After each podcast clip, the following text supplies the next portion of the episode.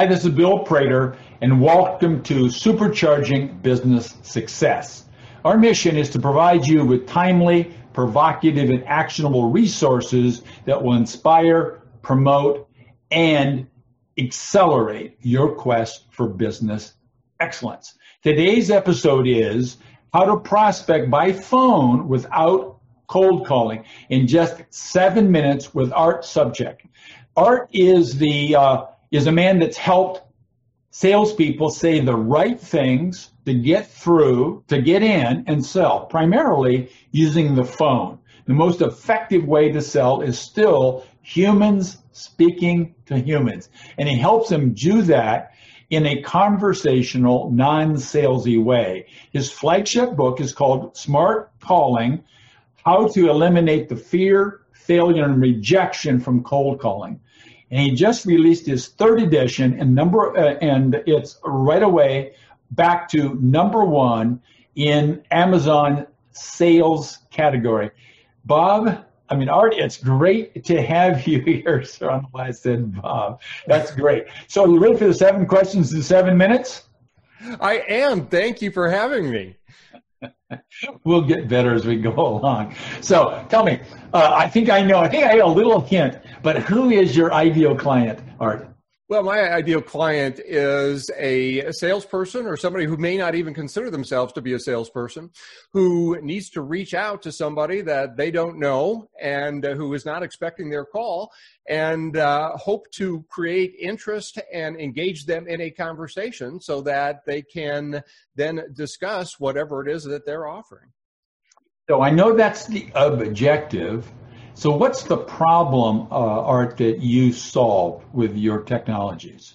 Well, the, the problem that I help salespeople solve is, of course, finding new prospects and doing it quickly and inexpensively. There's a lot of ways out there that people tell you that you can get new business by doing social media and this and that, but still, the quickest way to engage somebody in a conversation is still picking up the phone. So tell me, how, uh, what sort of uh, emotions or symptoms or feelings do uh, the business owners, the sales managers, and the salespeople themselves have in their gut that will give them the signal they should reach out and talk to Art? Well, anybody that has started a business or is in business or actually is a new salesperson or probably any salesperson has experienced not having enough new people to talk to for new business. So therefore, that's their dilemma. And uh, then there are a lot of other things associated with actually doing that, as far as the fear of picking up the phone, not being able to say the right thing, fear of rejection. So there's a number of problems that are associated with the main problem, and that is not having enough new business. So um, I know uh, entrepreneurs, salespeople, the like they try to do things themselves, solve the problem on their own. So, what mistakes do people, salespeople, sales managers, owners typically make trying to get over this hurdle you've described on their own? Well, let's assume that they have already decided that we need to reach out for new business and we and we need to do it by phone. And of course, today when we're recording this, that's most people. And a problem therein is they think that they can just pick up the phone, smile and dial, and start, excuse the terminology, puking out a presentation and hoping that they're going to generate some interest. But really, what's happening is that they're just adding to the noise. We're inundated with thousands of messages every day, and we ignore almost every single one of them. So they need to not make the mistake of just having a generic pitch that they're giving to everybody uh, and continuing to do it time after time. Okay, very well said. Very well said. So think about one single valuable free action that all of our listeners or each, I should say, each one of our listeners can take. What is that one single action that you'd recommend people do right away today? Well, what I would recommend is that people follow the smart calling process if you're going to reach out to a new prospect. And that process is knowing something about the people that you call, their organization, and any situation that they're experiencing so that you can then customize and tailor and personalize your messaging, whether it be email, in mail through LinkedIn, voicemail, and your ultimate opening statement when you get them on the phone because that's the only way today that somebody's going to pay attention to your message among the sea of sameness out there. Sea of sameness. I love that. So, question number six. I know you've thought about some a free gift, uh, something really valuable that you could give people. So, so what is the free gift you got in mind, and where would they go on your website to get access to that gift? Well, I'm glad you asked because it ties into what I just mentioned.